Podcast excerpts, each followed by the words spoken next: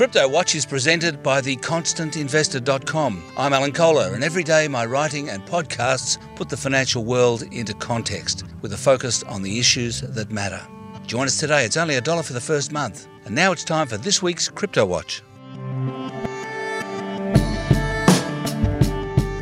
Alan Kohler here with this week's Crypto Watch, and today we've got Steve Vallas, who is the principal of an agency called Honey Digital, and he also runs a conference called the Blockchain APAC, which is coming up next this month in August.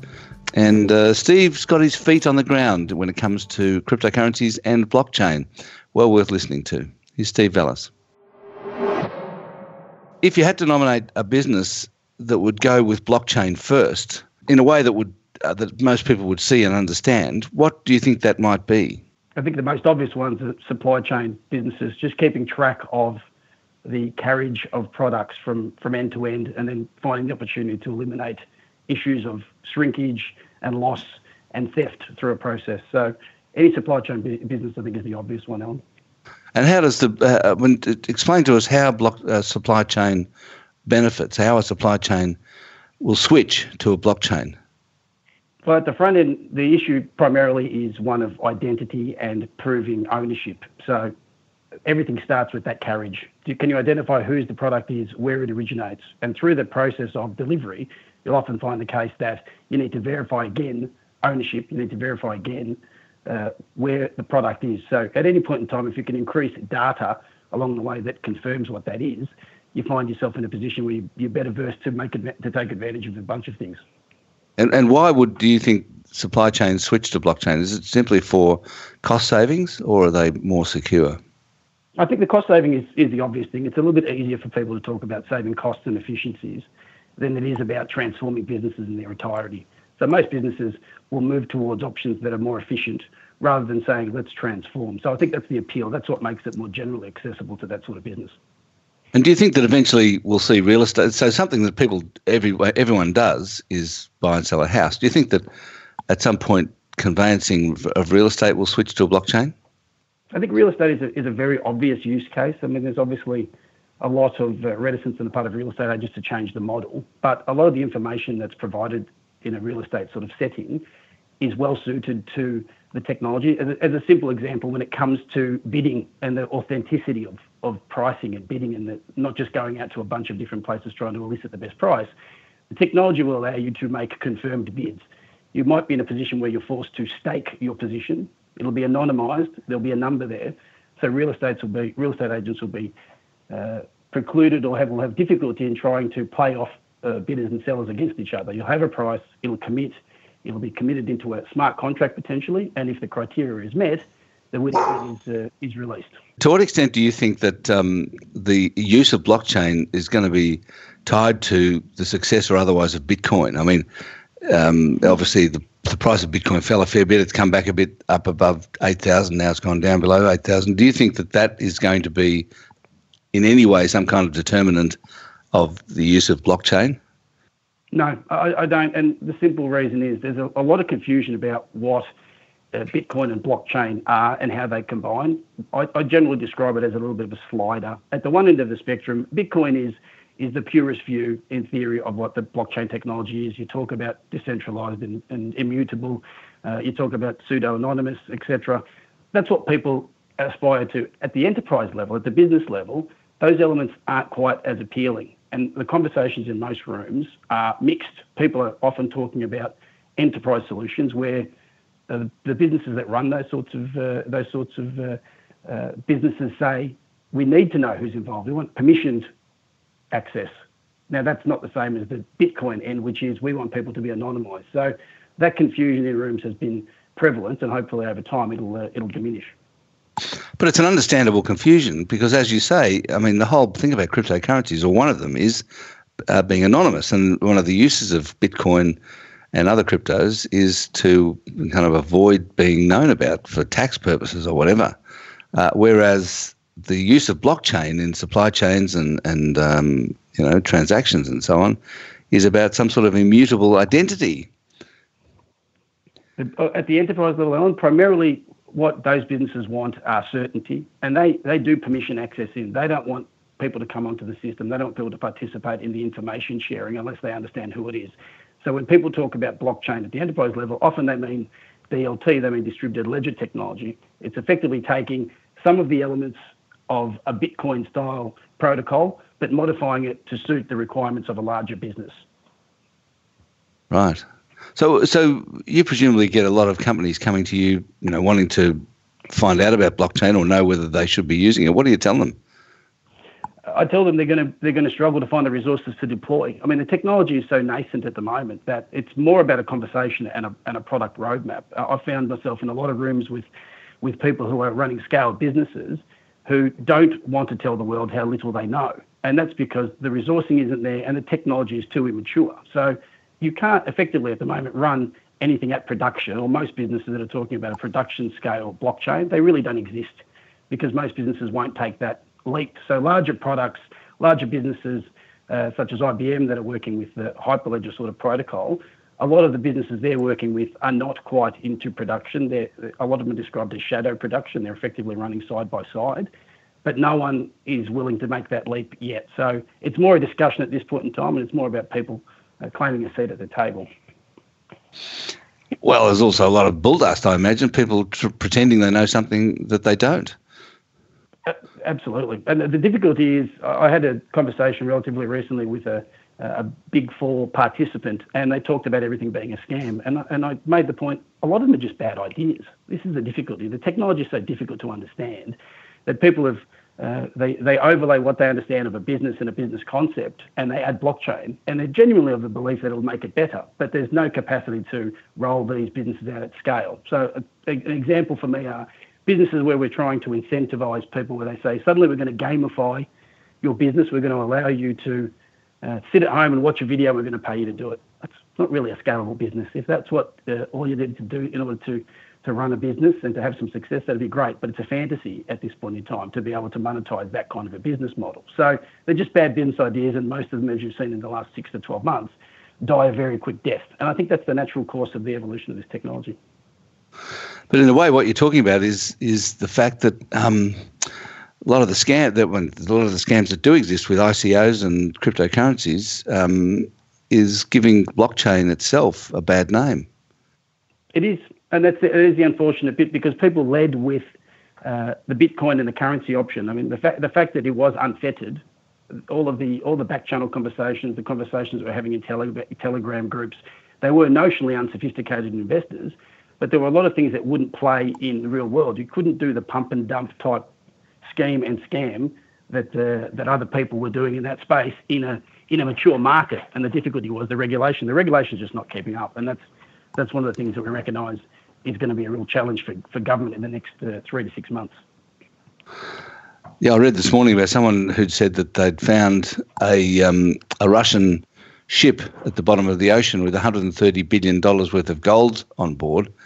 Um, but it turned out it was uh, it was a scam designed with an ICO on top. Someone was going to have a cryptocurrency which enabled, which uh, entitled the holder of the tokens to um, get a share of the gold there, there, are a lot out there, and I guess the, the challenge for governments is they tend to have very blunt tools to deal with this, and there's a there's a real issue for governments to come out at the moment and say this is illegal and you shouldn't do it because understandably there's an incentive for governments at the moment to be leaders in this space or otherwise avoid uh, sorry otherwise experience uh, capital risk because businesses are just moving very quickly. If they don't like the jurisdiction, if they don't like the direction and the signals being given by government, they're just moving to other jurisdictions very quickly. So the velocity of money and the velocity of being able to move a business model that is effectively global um, creates real issues for, for governments from a regulatory perspective. Well, in fact, um, uh, some governments and central banks are investigating using blockchain themselves. Are you familiar with what's going on around the world at that level in the use of blockchain? Yeah, with a lot of the a lot of the governments are looking at it uh, from the perspective again of, of cost minimisation. A lot of it's jawboning at this point in time because I think from a jurisdictional point of view, it's a little bit of a, a little bit of a race to establish uh, credibility. For the most part, no one's talking about creating a digital fiat version. I think there's been some early chatter about that, but governments generally have sort of backed away from that uh, from that prospect. Uh, there's a double-edged sword for governments. It makes on one side, so for example, an organisation like the Australian Taxation Office, there'd be much greater transparency at both sides. So being able to to lodge in real time uh, is, is of great benefit for the ATO, but similarly, from a regulatory point of view, you need to be as responsive as you are potentially punitive. So if you can lodge quickly, you need to then, on the flip side, be able to uh, to process these things for the benefit of uh, consumers uh, as quickly as well. So it is it is a double-edged sword for governments. Do you think it makes sense long term for, for tax to be on blockchain? I, think most of these things will move on. I think that the breadth the breadth of this space is can you make things faster, more efficient, and, and less costly. So I, I genuinely believe I am a true believer in that respect that almost everything related to data will move towards a blockchain enabled type protocol in the future because you do eliminate that inefficiency. There's a simple example of an insurance uh, POC that was done out of out of the UK where uh, an insurance policy was related to the timing of planes taking off. And if the planes didn't take off, then in theory, um, an insurance payout was due. Now, I think the test allowed to allowed the business to eliminate all of the cost of admin. It just connected the information that said plane on the tarmac, uh, didn't go beyond a, per, a, particular time. It paid out, and it's a much more effective way because most of the costs or a lot of the costs associated with these businesses are administered. Yeah, so I suppose with a lot of these things, um, it uh, uh, with technology particularly, it just takes longer than you think, doesn't it? So it's probably, I mean, uh, people tell me that data is all the data in the world is going to go on blockchain eventually, but it's probably going to take much longer than anyone thinks. I, I, think it will, Alan. This is one of the challenges. I've been, in, I was in the digital sort of strategy space and, and talking about the way people communicate in general, and there was always a theory that this technology would uh, would evolve and be deployed very quickly. Blockchain technology won't. It's too complicated for most people to get. The user experience at the moment is so terrible that there is no confidence. You go to the internet you type in something into your browser and it's delivered and you don't give it a second's thought. But the prospect of typing in a number, where does your money go? Can you be sure it got there? That's that's years away. And even something like the Ethereum uh, platform, when they when the tech guys talk about their product rollout, a lot of the really important uh, iterations of the product they sort of acknowledge will be 18, 24, and 36 months from now. So there is no quick path to this. I think there'll be small elements of the tech that work for businesses and they'll embrace them. But the big picture, I think, likely is probably five years away, if not longer. So you've got a uh, conference coming up this month. Uh, who are some of the speakers you've got um, speaking at, the Blockchain APAC conference? I've, I've got uh, what I've tried to do is I've hit the, the headline issues because a lot of the, a lot of the themes across the uh, the industry are the same. So I've got subject matter experts. We're talking about supply chain and logistics. We'll talk about the regulatory environment, financial services, uh, impact, digital identity. I think we've got speakers from from PwC and Deloitte who are who are going to be present. Uh, we've got from a university and from an education perspective, we've got speakers from Melbourne University and RMIT who will be talking about what the impact is on the education side. Uh, we've got people from Austrade uh, a lot of uh, a lot of high profile enterprise businesses that are all effectively staking their place in the community and talking about what they're doing because no one can do it on their own and that's one of the real challenges here what I've what I've found about the technology primarily is because most of it is open source you can't do what you normally do if you're a large business large businesses normally sit and wait for a solution to be developed and then they purchase it they license it they warehouse it here you need to pick a side. And the picking of the side is where the real challenge is in Australia as well. Who do you trust to develop this well? So, which what are the sides? Um, what's it out of in terms of sides? When I think about when I talk about sides, I mean what platform do you think is likely to evolve? What use case? So, a, a, a good example is the Ethereum protocol is one that a lot of people believe um, will uh, will scale quite well. And then the flip side might be something like Hyperledger that I mentioned, which is an enterprise solution. So as a business, you say, do you want to contribute and participate in the improvement of the uh, the Ethereum option, or do you think there's effectively a more proprietary style um, approach that suits your business? So effectively choosing the tech that you think is going to be best suited. But at the moment, there's so much uncertainty about what that is. Businesses more often than not are sitting on their hands. Yeah, it sounds a bit like um, uh, the difference between um, uh, the uh, what's that uh, um, the uh, open source Office type software and Microsoft, Unix, and, Unix and, and Microsoft.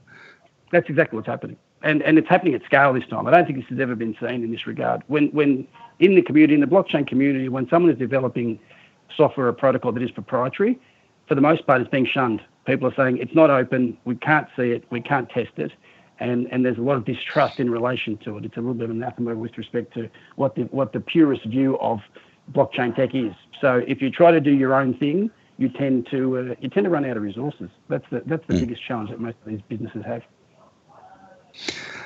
Well, really good to talk to you, Steve. Thank you. Thanks, Alan. Appreciate the time. That was Steve Vallas, the principal of Honey Digital.